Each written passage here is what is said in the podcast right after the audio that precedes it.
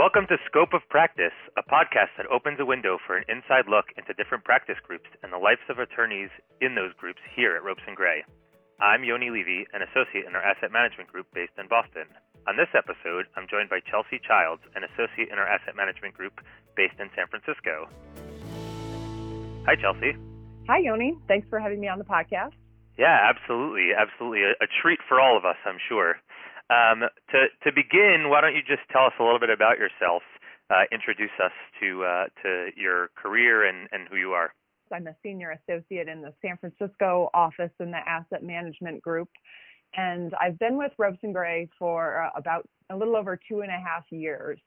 Um, I was a, a lateral associate from another firm, and I'll give you a little bit of background, I guess, of how I how I got there and why I decided to leave my prior firm uh, for Ropes and Gray.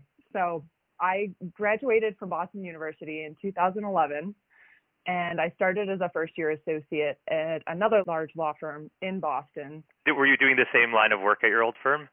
I was, yeah. So um, I was in uh, the asset management group there uh, at my old firm, and I focused exclusively on registered funds.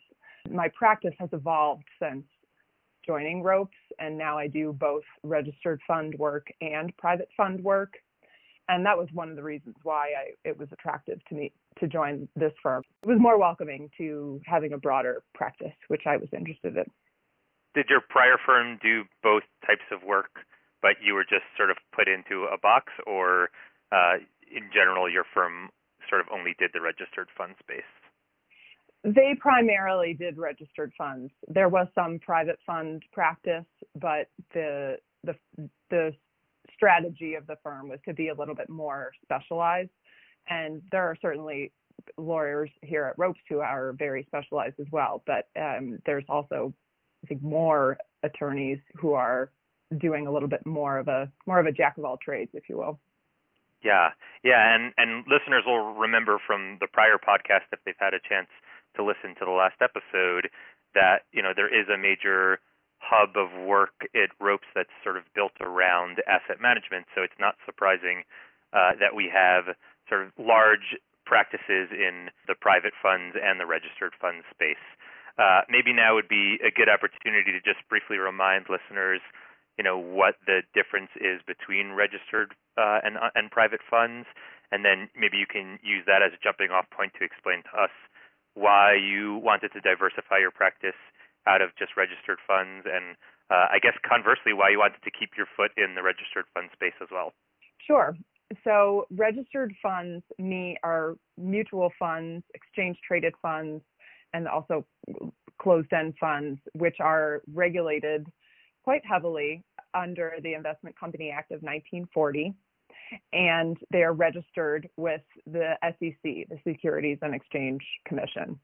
And because of that, because of that registration, there are a lot of regulatory restrictions and and filings that have to be made, and they're much more um, they're much more conservative from an investment standpoint than private funds, so hedge funds or private equity style funds which are generally not available to retail investors because they don't have the same protections that registered funds do.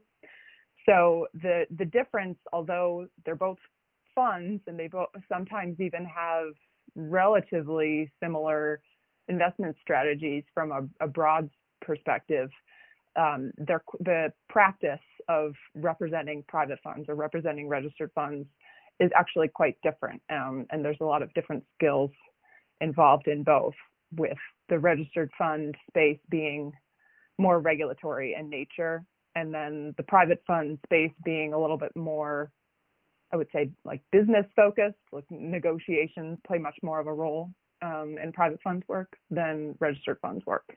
Yeah, interesting. I actually spent two years doing registered funds work and then sort of shifted out of the space to doing only private funds work, uh, mostly because in the dynamic you described, I, I found that to be the case too, and I the regi- the regulatory work just did not appeal to me quite as much.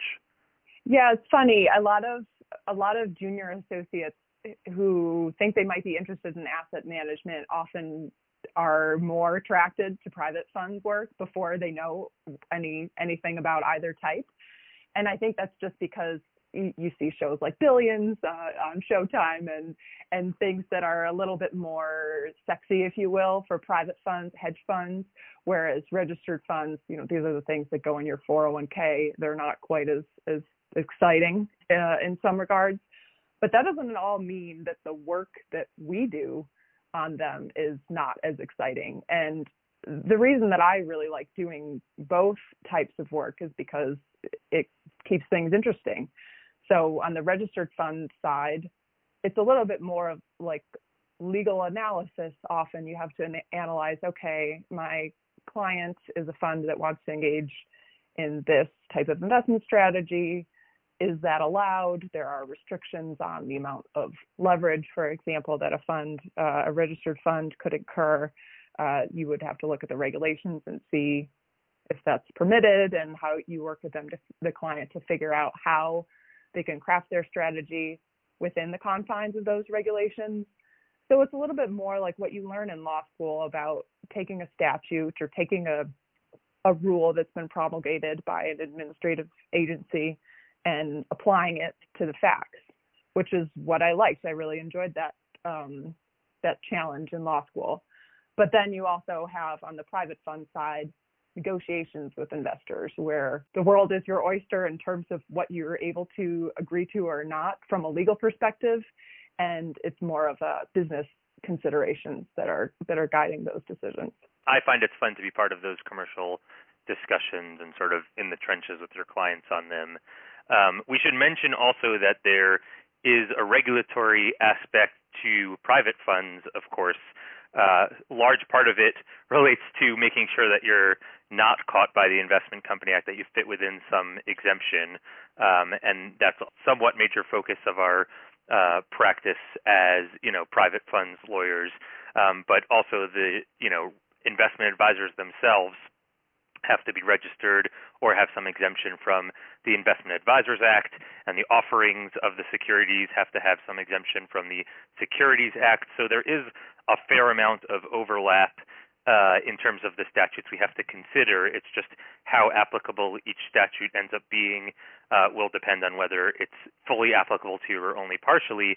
Um, and as Chelsea said, in the registered fund space, of course, it's fully applicable to you. So you're uh, subject to the full gambit of uh, the rules and regulations, which tends to make it more regulatory focused overall. But of course, there are attorneys in the private fund space who manage to have a private funds practice that's focused entirely on those rules that do apply to private funds uh, advisors and also there can be rules about trades and the like. So there, you know, there's still a regulatory world within the private fund space as well. Um, and I think a large part of what attracts people to that is that same sort of intellectual itch that I think Chelsea was describing, where you know you get to really dive into and engage in analysis of statutes. I, I think there really is uh, regulatory work to be found in both spaces if you're looking for it. I just think in the registered fund space, um, it's more prevalent and, and sort of less less the emphasis in the um, in the private fund space, but probably also uh, you know the reciprocal is true on the commercial stuff, right? There's certainly commercial considerations you go through with your clients on the registered fund side. Um, you know, it's just less of a key factor than on the private fund side. Is that right? Yeah, that's definitely right. And and one of the other sort of soft skills that I like uh, that come up in the registered fund space is advising uh, the boards of trustees of the registered funds. So that is a requirement under the Investment Company Act that every registered fund would have a, a board of directors or trustees, um, a majority of whom are typically independent from the investment advisor that runs that fund. So these are people who maybe used to be a CFO and they're retired and now they sit on the board. And we advise the board in many cases and attend the board meetings and prepare the board materials and minutes. And that aspect of the registered fund practice is really satisfying to me because your client is more of a, a regular person. It's it's a director, it's a trustee, rather than a fund or an advisor entity. And so you are able to be in a little bit more of an advisory role with somebody who doesn't have the background. Like if you are advising a client that's at an investment advisor, your client typically has the same similar background to you. Maybe you're the the expert, but the client knows what the law generally is, whereas that's not the case on the board side. And so you're you're starting a little bit from from the basics, which um, can be an interesting aspect as well. That's fascinating. And do you go to the actual board meetings? Yes. Mm-hmm. That's one of oh. the best parts. You get to go and you know rub elbows with the trustees and they'll have dinners and drinks and it's it's also fun um, from social aspect as well. Yeah that's really cool. That sounds like it's a really good time. I'll, I'll say part of what you said resonated with me on the private side in that one of the areas of my practice that I enjoy the most is when I'm working with first time sponsors.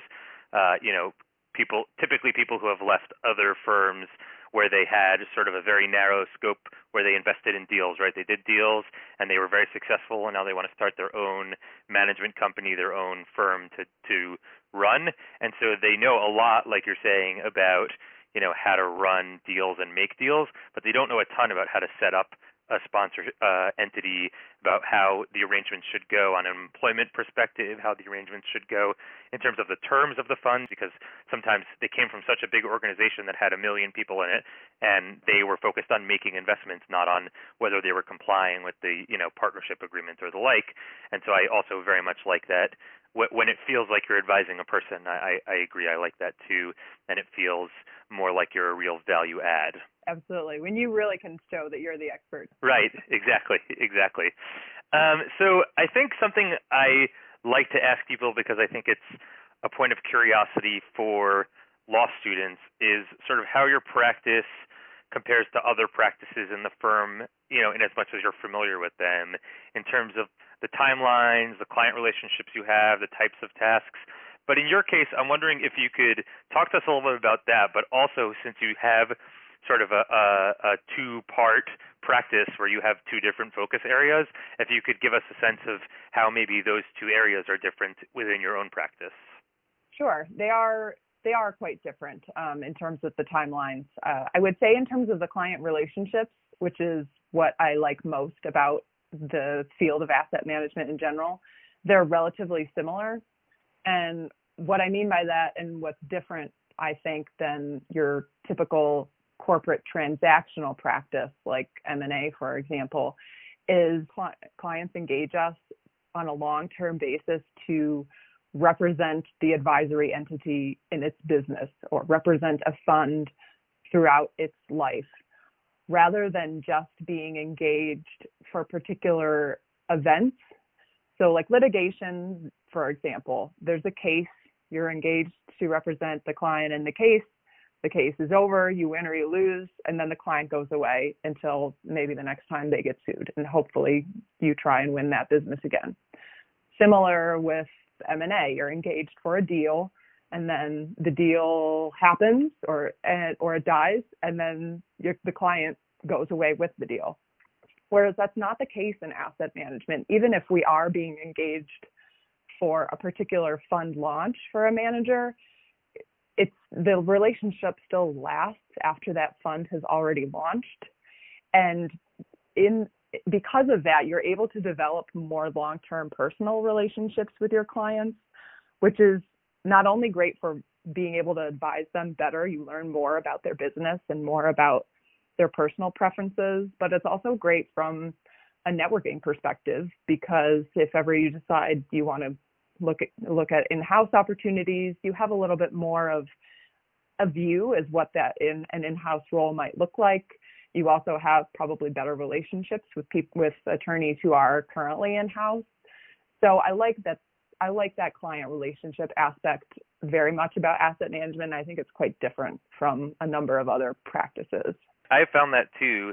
Uh, that that's the case. That it's very uh, long term, and, and just to sort of piggyback off of what you're saying, you know, you get the opportunity to feel a little bit like you're their internal lawyer, right? Because it's such an ongoing relationship. And then the things you learn about their business really helps you provide sort of better service to them on an ongoing basis because you'll be looking through their conflicts disclosure, right? And you'll say, "Oh, hey, I remember we discussed that you're hiring this advisor to do XYZ. I'm not sure that's really covered here, right? And when you have an ongoing relationship with the client and you feel really sort of integrated into the things they're doing, you're able to provide better value to them in the big picture. And then also, I think you're able to provide value to the firm, right? A lot of the work that we do on the uh, deal side are deals for clients that are fundraising clients. And of course, you know, different parts of the firm feed work to each other all the time but I think a big source of that uh, of that sort of directed work is from funds clients who are then looking to do deals. Absolutely, that that's definitely true. And so the, that second question, part of that question, you asked about timelines and the the types of tasks, and that's where I do think it, it differs quite a bit between registered funds and private funds. So registered funds I mentioned earlier, they're regulated by the SEC, and there are a number of filings that you have to make both um, annual, so the offering documents of a registered fund need to be updated annually, whereas on the private fund side, some managers may d- decide to do that, but it's not a, a regulatory requirement. And the shareholders of the registered funds also need to be provided with semi-annual financial statements and shareholder reports. There are monthly filings that are required as well. So there's a number of periodic filings that are happen at the same time every year, every quarter. And in that way, it's quite predictable. So you're able to plan a vacation a little bit better, maybe because you know, oh, my client's annual updates occur at this time, and then I'll I'll book a vacation afterwards.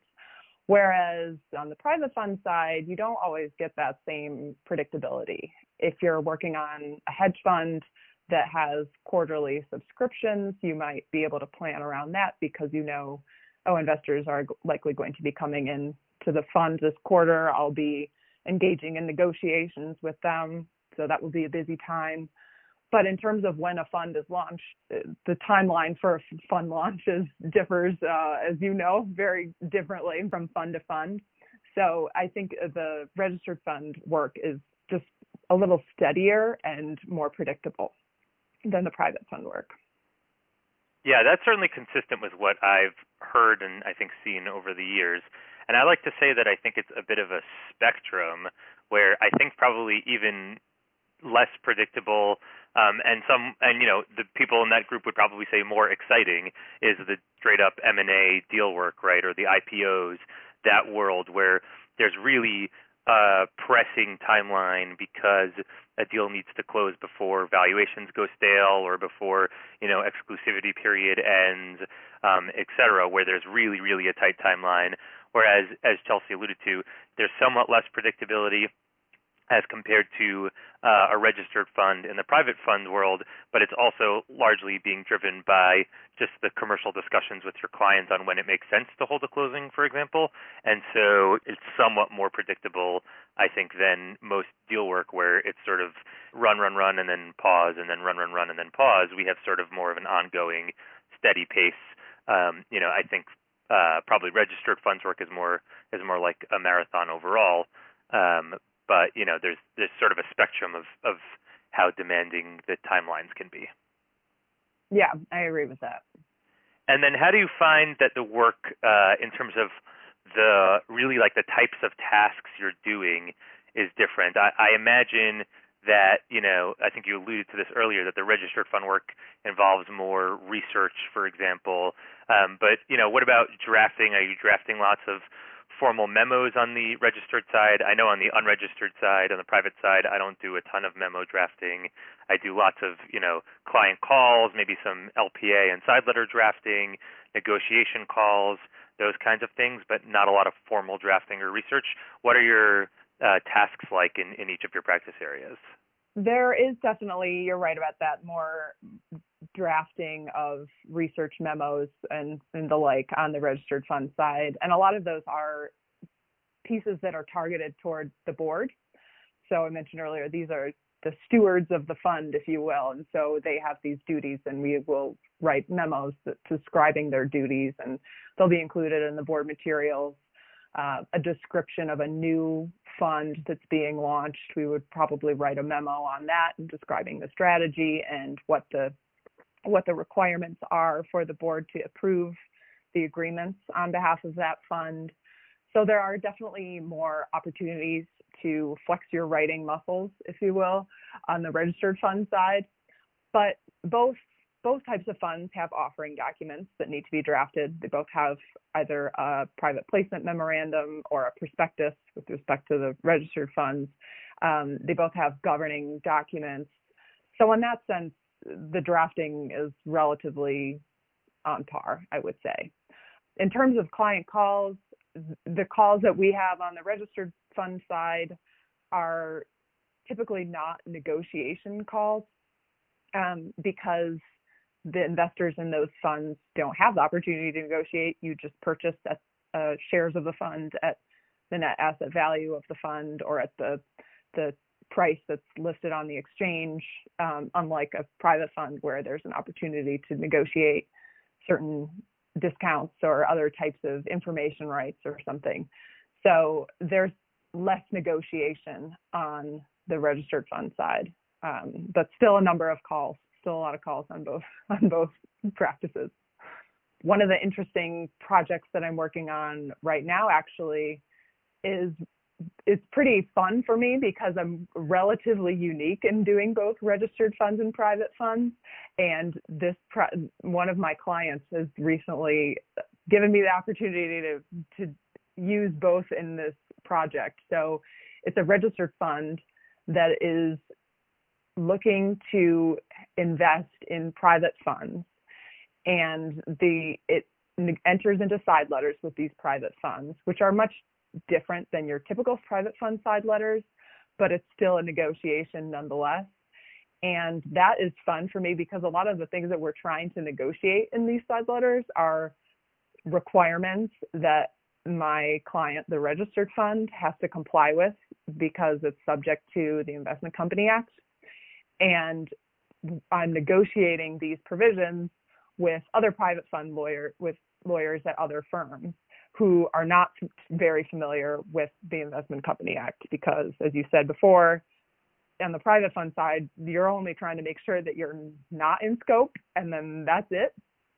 So they're not familiar with what these requirements are. Yeah, it's fun when something hits on the sweet spot of, of where you really feel like you're the best suited person to work on it. I think the product you you raise is, uh, as an example, is a perfect illustration of how I think when I talk to law students, a lot of times it seems like their understanding is that there's like firm, rigid buckets, and you're in one bucket or the other bucket. And if you're doing X kind of work, you can't do Y kind of work. And that's really not the case, right? There's really a whole gambit of work within each group. Um, like I was saying before about there being lots of, you know, regulatory work even within the private fund space. Um, and the same is true, for example, of transactional work. A major focus of my practice of late has been on transactions that fit more in the asset management bucket than in the classic M&A bucket. And that's because there are transactions that happen all the time within our space. And the same thing with, you know, like you're saying, there's not a, always a rigid uh, distinction between registered and unregistered funds. And I think that the case that you showed is a, is a perfect illustration of that, of why coming to a firm like Ropes for your legal services is fantastic because you can find a lawyer like you who knows a ton about both registered and private funds. Yeah, and whenever you don't, you're working on a project that is new to you. There is almost always somebody in the firm who has done something similar, uh, if not identical, which is great. So we're able to to pick their brains and and use those synergies too. Yeah, yeah, exactly. And I think uh, an important point to keep in mind is that everyone's learning something at some point, right? No one is born with knowledge of how funds work, um, and most of us don't even learn anything about it in law school. Uh, so that's the the purpose of of being at a firm uh, with a network like this is that you you're always going to be doing something for the first time um, at least once. So you know at least you have the support there to help teach you through it. Um, speaking of that, were there any classes that you found in law school that were particularly helpful, or maybe um, that you took outside of law school, or did you have any background experience otherwise in the fund space before you joined your last firm? Um, I did not have any background before I joined my last firm. I essentially went with with the exception of a brief six month internship, I basically went to law school right out of college. Being a strong writer is really important. And things like securities regulation or corporations, while they provide you a helpful background when you're starting out, we really give you all the tools that you need to do the job at ropes. So I don't think that law students necessarily need to be concerned about taking any particular classes. I would say take what you think is going to be interesting. When you get here, we'll train you up and make sure that you know what you need to know, whether or not you have any prior background in the space. Yeah, what's great is that you were not there for the recording of our last episode, but you basically just entirely agreed with my uh, with what I said there. So that's fantastic for listeners to hear that that's you know generally a true point that you know you really don't have to worry about which particular classes you're taking or about having a background as i mentioned. How have you seen sort of your practice your personal practice growing? How do you see it continuing to grow and how does that sort of fit into the the group in the firm generally I think I'll answer the question with res- respect to the asset management practice in San Francisco because I would like to to just showcase the fact that we're doing a lot of really exciting things in San Francisco and client development um, and, and business development initiatives. And that was one of the things that really attracted me to Ropes and Gray in San Francisco. So I, I started in Boston at another large firm. I moved to the San Francisco office of that firm about five years ago and then lateraled to Ropes at the beginning of 2019. And the reason I decided to leave was that I was looking for a more active asset management practice in San Francisco, um, both in terms of of number of people in the office, and then also in terms of of the work opportunities. Like now, I get to do private funds where I didn't get to do that at my prior firm, and business development opportunities. So when you ask like where I see my practice growing in the coming years, I really see it uh, developing out of a lot of the initiatives that we have going on in the San Francisco office, um, in particular with respect to our asset management group. So one of the things that one of our partners, Melissa Bender, has has started recently, a couple of years ago, was a Women in Asset Management Network, and it's a group of women who are at our clients, they're at um, service providers to our clients, our prospective clients. It includes the, the asset management attorneys in in our firm, and it's a mostly a social gathering, but they're all women in the asset management space, both registered funds and private funds and regulatory type focuses. And we do quarterly events in person um, originally. Currently, we've been doing um, more virtual types of social events. But it's been a really satisfying way to engage with clients and to meet potential new clients. And that's one that entrepreneurial spirit is one of the things that really attracted me to Ropes San Francisco and I think that that is where um, I just see that continuing, and I think that our my practice in particular will will benefit from those efforts. I think this uh, sort of plays into what you were just telling us about, sort of having that women in asset management group. But you know, what is the culture of uh, you know the group generally? Maybe you want to talk a little bit about what the San Francisco office culture is like in terms of you know formality, mentorship, relationships between various parties, and sort of how you found both formal and informal mentorship uh, within the firm. Sure. Um, the the San Francisco office, I would say, is more informal in a number of ways than some of the East Coast offices, and I think that's just generally true across organizations. West Coast West Coasters typically seem to be a little bit more laid back. Um, so when I first joined uh, my prior San Francisco office from from Boston, people were always saying, "Why do you dress up so much?" And I've kind of continued that, and I'm probably one of the more um, formal dressers in the San Francisco office. So it is it is it does have a laid back West Coast vibe to the extent that one can find that um, in a big law firm. but in terms of uh, in terms of mentorship, that leads to a lot of informal mentorship opportunities. I think there are probably about 70 attorneys in total in San Francisco, not including the asset management group.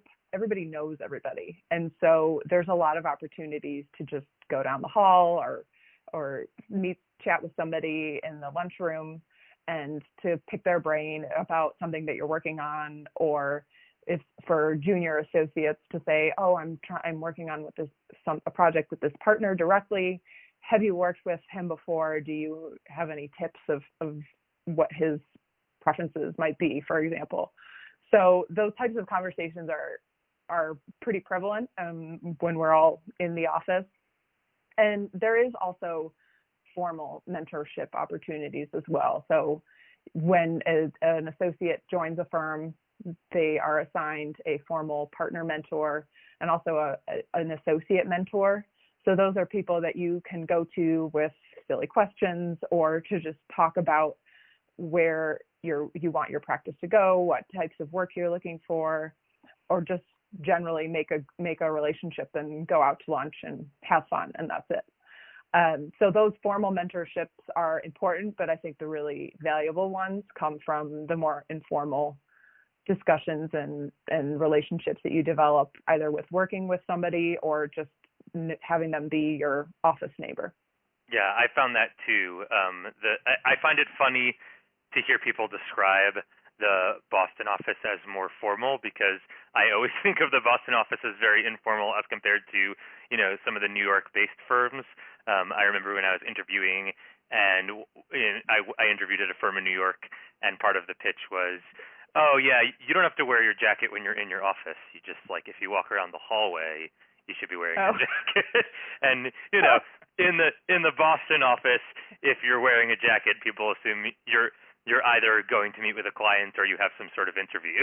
um, there's no, yeah, know. you know, there's no, there's no, definitely no general suit wearing in the uh, Boston office. But I guess, I guess there isn't a ton of ripped jeans wearing either, if that's what you're saying. Um, still no but, ripped jeans. We're not there yet, um, but we still have to look somewhat presentable. But uh, there are sneakers. I, sneakers in good shape that appear from time to time. I will say that. yeah, I think it's a, it's a different different world out there. I think there's uh, a women's circle here in the Boston office. I think there's probably one in each of the offices. I know you talked about the sort of external asset management women's group. Are there any other affinity groups uh, that you're part of at Ropes? Yes, there is an, a women's circle as well in San Francisco and the Silicon Valley office. Although we don't have any asset management um, attorneys in Silicon Valley, just as a whole, our two offices, because we're so close in geography, we do a lot of events together, um, both summer associate events with the Silicon Valley summers and then San Francisco summers. Um, and also our office party, the office holiday party has been joined in the past too. So we typically do a number of events with that office, and the women's circle is one of those where we combine um, combine forces so that we have a larger group to draw from and and more perspectives. Oh, fantastic!